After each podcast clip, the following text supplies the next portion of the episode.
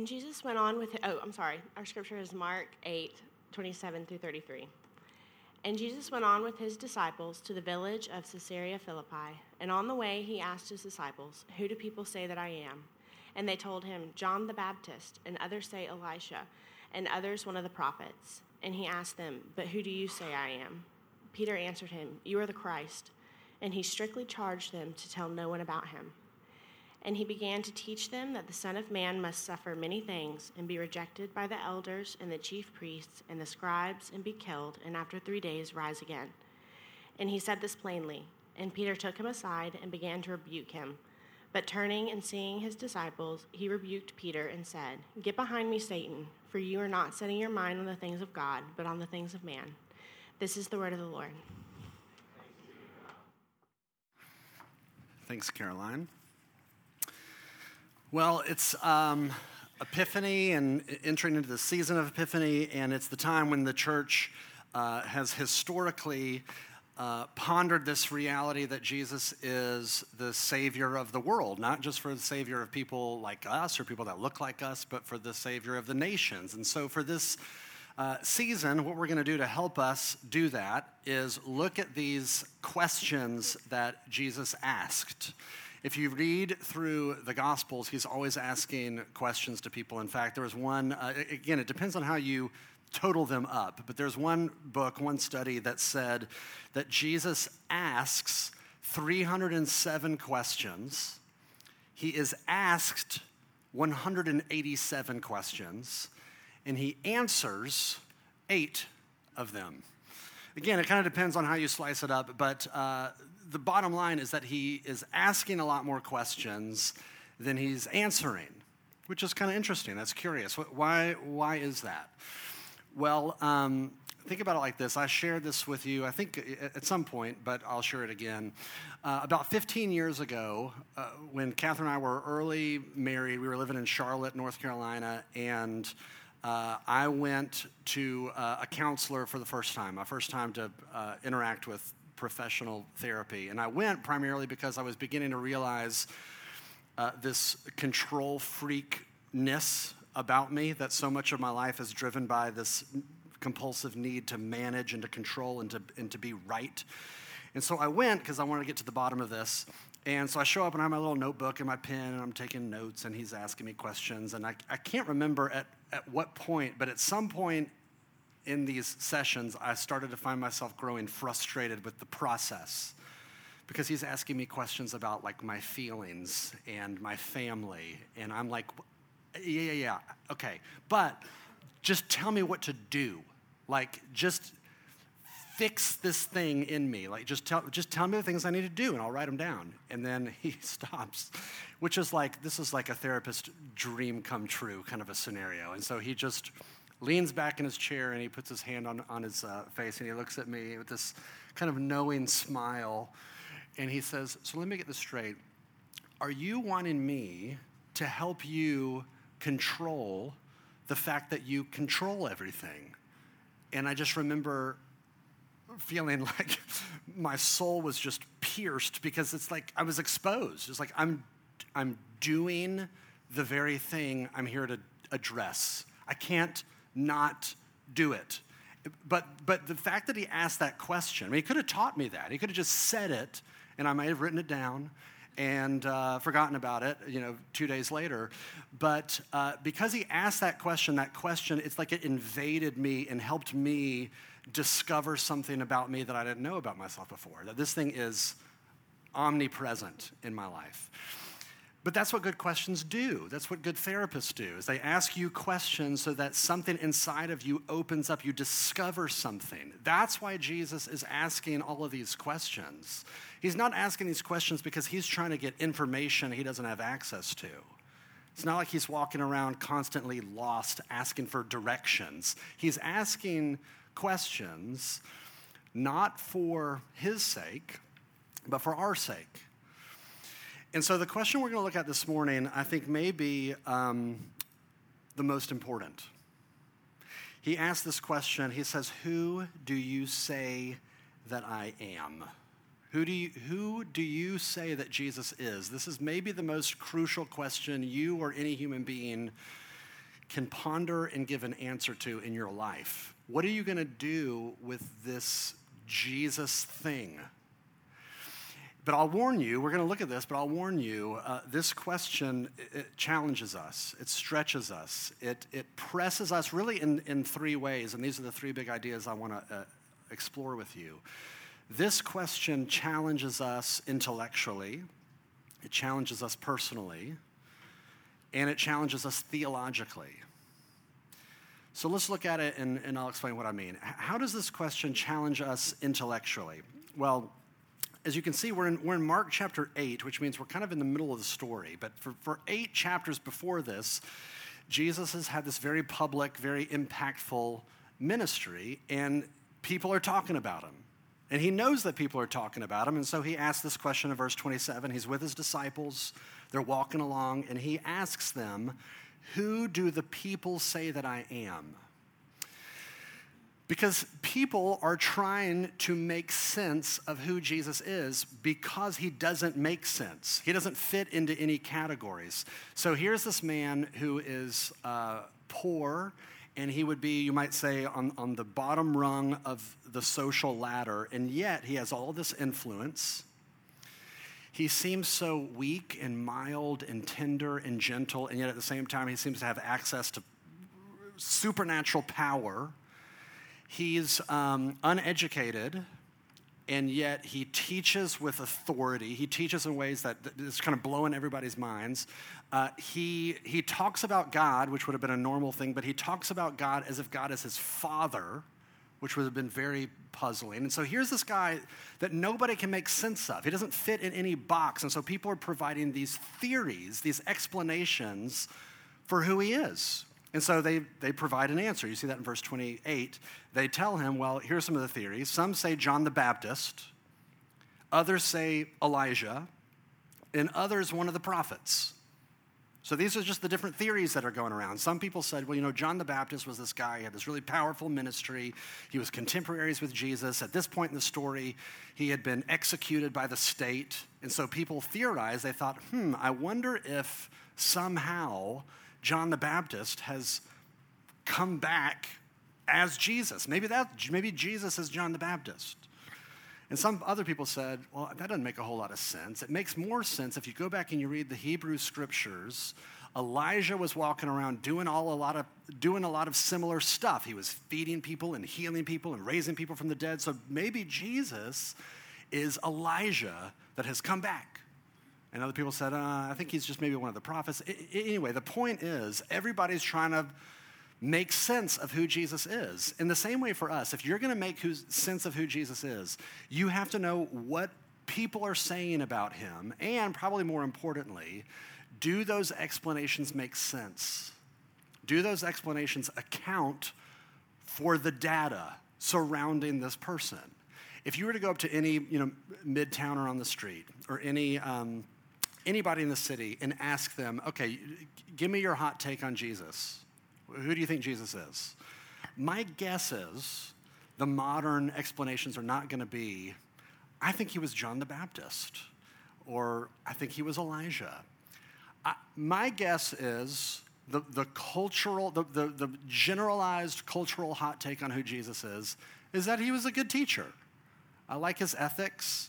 He had some good principles that he kind of promoted, and I'm into all that. I like that. So, for example, um, I, I included a couple quotes at the beginning of your bulletin. Elon Musk did an interview earlier this year with, of all people, or with all organizations, Babylon Bee, which, if you know what that is, this is like a, a Christian satirical website. They write these kind of snarky, funny, cynical articles. And a number of their staff people interviewed Elon Musk, I think back in January, so I guess a, a year ago. And it's an hour-long, hour and fifteen-minute long video. You can watch the whole thing. Uh, but at the end of this interview, they say, okay, before we finish, if you could just do us a quick solid, we have one more question for you. Would you, Elon Musk, accept Jesus as your personal Lord and Savior? Straight-faced. And Elon Musk is kind of a little thrown off by that, as he should be, and uh, doesn't really know how to answer that question. But when he starts talking, Here's what he says. I put it in your bulletin. He says, I agree with the principles that Jesus advocated. There's some great wisdom in the teachings of Jesus, and I agree with those teachings. Things like turn the other cheek are very important, as opposed to an eye for an eye. An eye for an eye leaves everyone blind. So forgiveness is important, and treating people as you would wish to be treated, love thy neighbor as thyself, very important. And so he's saying, yeah, this is all, you know, I like some of the stuff that Jesus taught, good stuff. And um, so, you know, he's he's he's saying what kind of most people might think. Jesus is a good kind of spiritual teacher, a good kind of guru. In fact, if you know the name Richard Dawkins, Richard Dawkins, kind of well-known for being uh, a militant atheist. Uh, he wrote the book called The God Delusion and some other books that he, he's, he's just known for criticizing all forms of religion and spirituality. Back, he did an interview back in two thousand sixteen where he said Jesus was a good man. He said, if Jesus were alive today, I think Jesus would be an atheist, but I still think he would be a good man. And so you hear these people, even people who hate religion, at least recognizing, oh, Jesus taught some good stuff. Okay, so let's step back and say, does that explanation make sense? Is, is, does that help explain who Jesus is? Because one of the other things that Jesus taught was that he was God in the flesh. We talked about this at um, Christmas Eve, but Jesus told his disciples, he said, whoever has seen me has seen the Father. Meaning, if you want to know what God is like, all you have to do is look at me, which is a pretty astounding thing to say. In fact, in the Gospel of John, Jesus says this sentence, before Abraham was born, I am. Now, Abraham lived over a thousand years before Jesus was born, and Jesus said, before this guy was born, I existed. And in fact, he doesn't just say, I existed over a thousand years ago. He says, I am, which is a pretty, you know, obvious uh, remark to say, I've always been. I've never not been. I am eternal. I've always existed. Now, if you're not God, and you're saying things like that, you've disqualified yourself from being a good teacher. That's the definition of bad teacher. In fact, um, C S. Lewis, I, you can look at the beginning of your bulletin, C S. Lewis explains kind of why this doesn't make sense better than I could. I'm just going to read it to you. This is a famous quote. You may have heard it before, but he says this.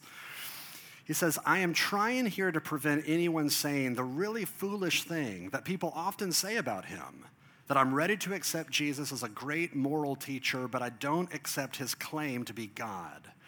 That is the one thing we must not say. A man who was merely a man and said the sort of things Jesus said would not be a great moral teacher. He would either be a lunatic on the level with a man who says that he is a poached egg, or else he would be the devil of hell. You must make your choice.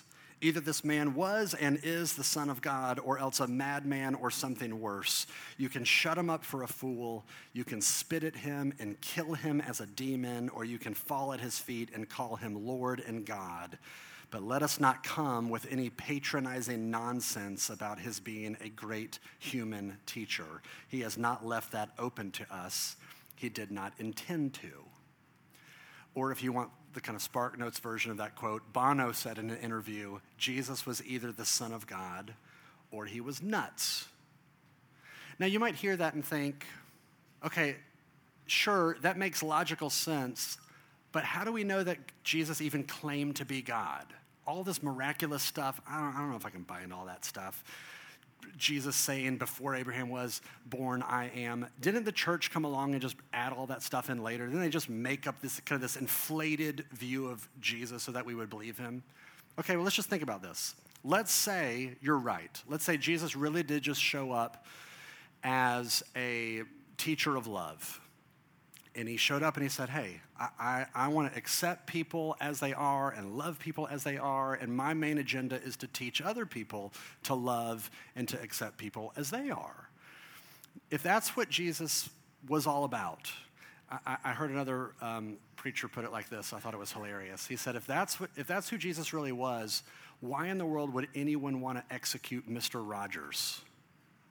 If you don't know who Mister Rogers is, you're younger than me, but Mister Rogers was, you know, Daniel Tiger. Like, just think about, I don't even know what the modern stuff is. Barn, Barney's not, not modern. Um, the, the the people on television that just teach you to love. If that's, I mean, it's just so sweet. Who in the world would want to exit? But that's that's the reality.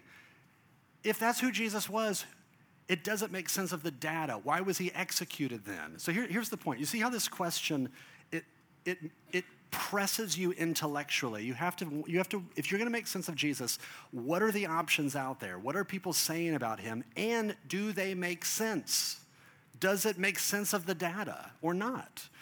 But Jesus takes this a step deeper, because it's easy for these questions to kind of be interesting or philosophically stimulating and just kind of remain in the world of academia and to remain in the classroom, but Jesus will not let it remain there. This question also presses us personally. Look at, um, look at uh, what he does next in verse twenty-nine. He says, okay, that's what they say, but who do you say that I am? Who do you say that I am? You see how he, how he forces you to do business with this. It's one thing to say, well, I know what my family thinks about Jesus. I know what my church thinks about Jesus. I know what my campus ministry thinks about Jesus. I think I know what those people or my friends or this part of the city thinks about Jesus.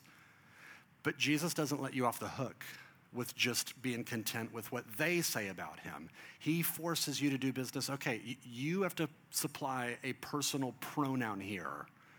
I think what? Jesus is what? C S Lewis gave another quote that I'm just gonna riff on. This is not the actual word for word quote, but the, the heart of the quote said this: Jesus was either of infinite importance, or he was of no importance at all. The one thing he can't be is of some importance. Now, you, here's what here's what I mean by that. You, you might be sitting there and you think, okay, I, I like Jesus. I mean, I'm at church, aren't I? I'm I'm I'm a fan. I'm pro Jesus. But there there's Jesus doesn't give you the option to just like him. The C S Lewis quote says, either believe his claims. This is who he said he was. He is the creator and the Lord of the universe. He is the crucified and risen Savior of the world. And therefore, the only appropriate response is worship.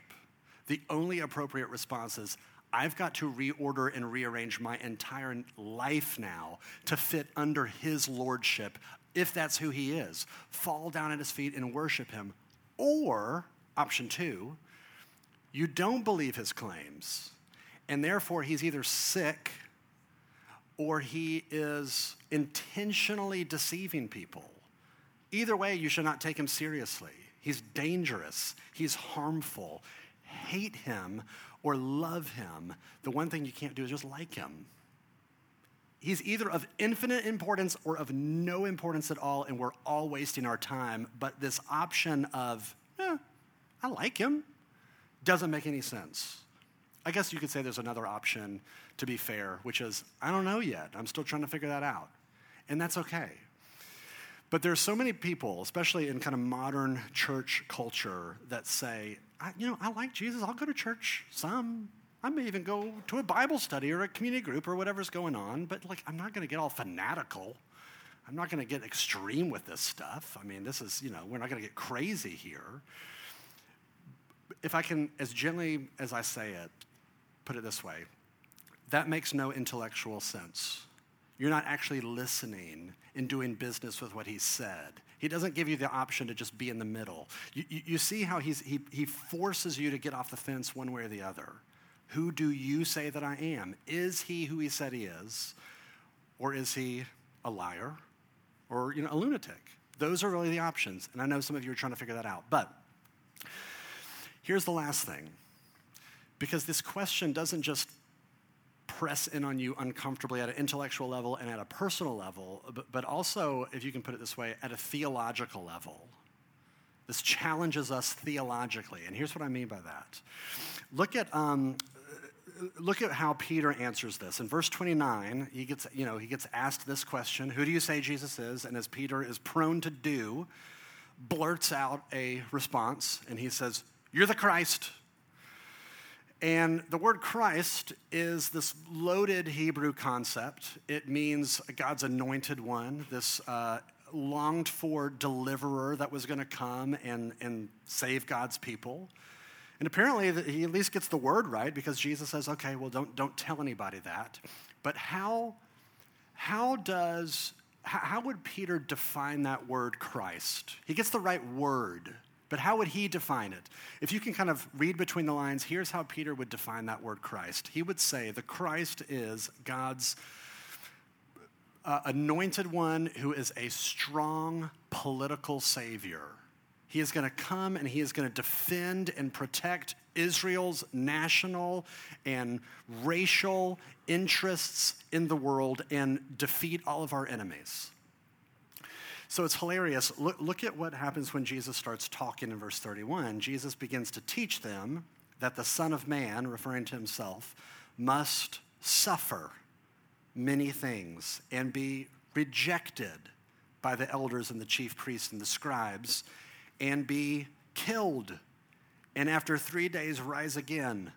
And he said this plainly, meaning no parables, no confusing metaphors, no weird imagery. He just says straight up, look, I'm going to go and I'm going to be rejected and I'm going to suffer and they're going to kill me. But I'll rise three days later. And Peter is like, hold up.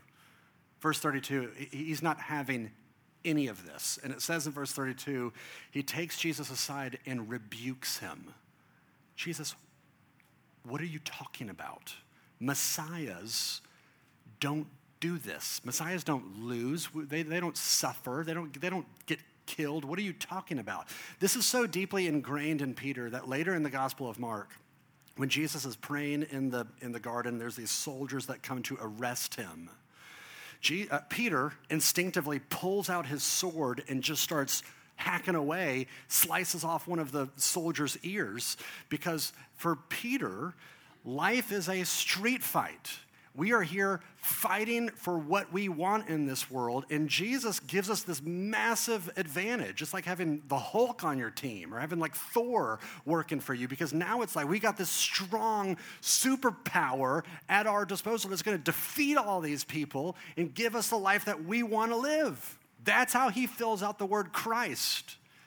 So look at what Peter says, or look at what Jesus says in verse thirty-three. Jesus pulls Peter aside and says, "Get behind me, Satan. You are not setting your mind on the things of God, but on the things of man." In other words, he's confronting Peter's definition. He got the right word. It's a terrible definition. And so here's the point. This question of who do you say Jesus is, it confronts us theologically, because what it does is Jesus says, you are not free to just define me on your terms. You must let me define me on my terms. And what he's doing is he's confronting this instinct that we all have to use Jesus as a good luck charm to just give us the life that we want. Jesus, what you're there for is just to provide this spiritual boost in my life so that I can get the life that I want.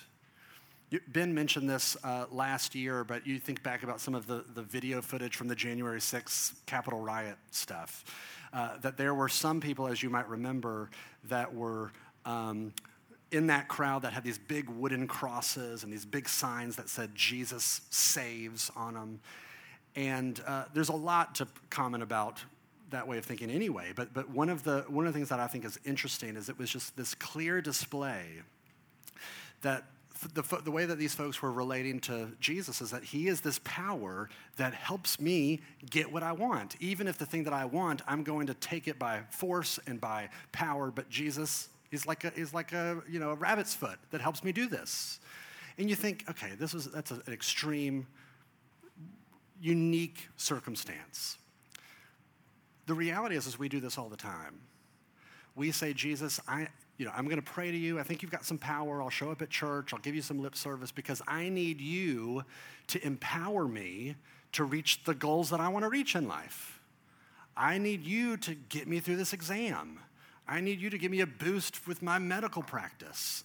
I need you to empower me so that I can go reach my goals and live the life that I want to live. And what Jesus says to us is, you need to check your theology.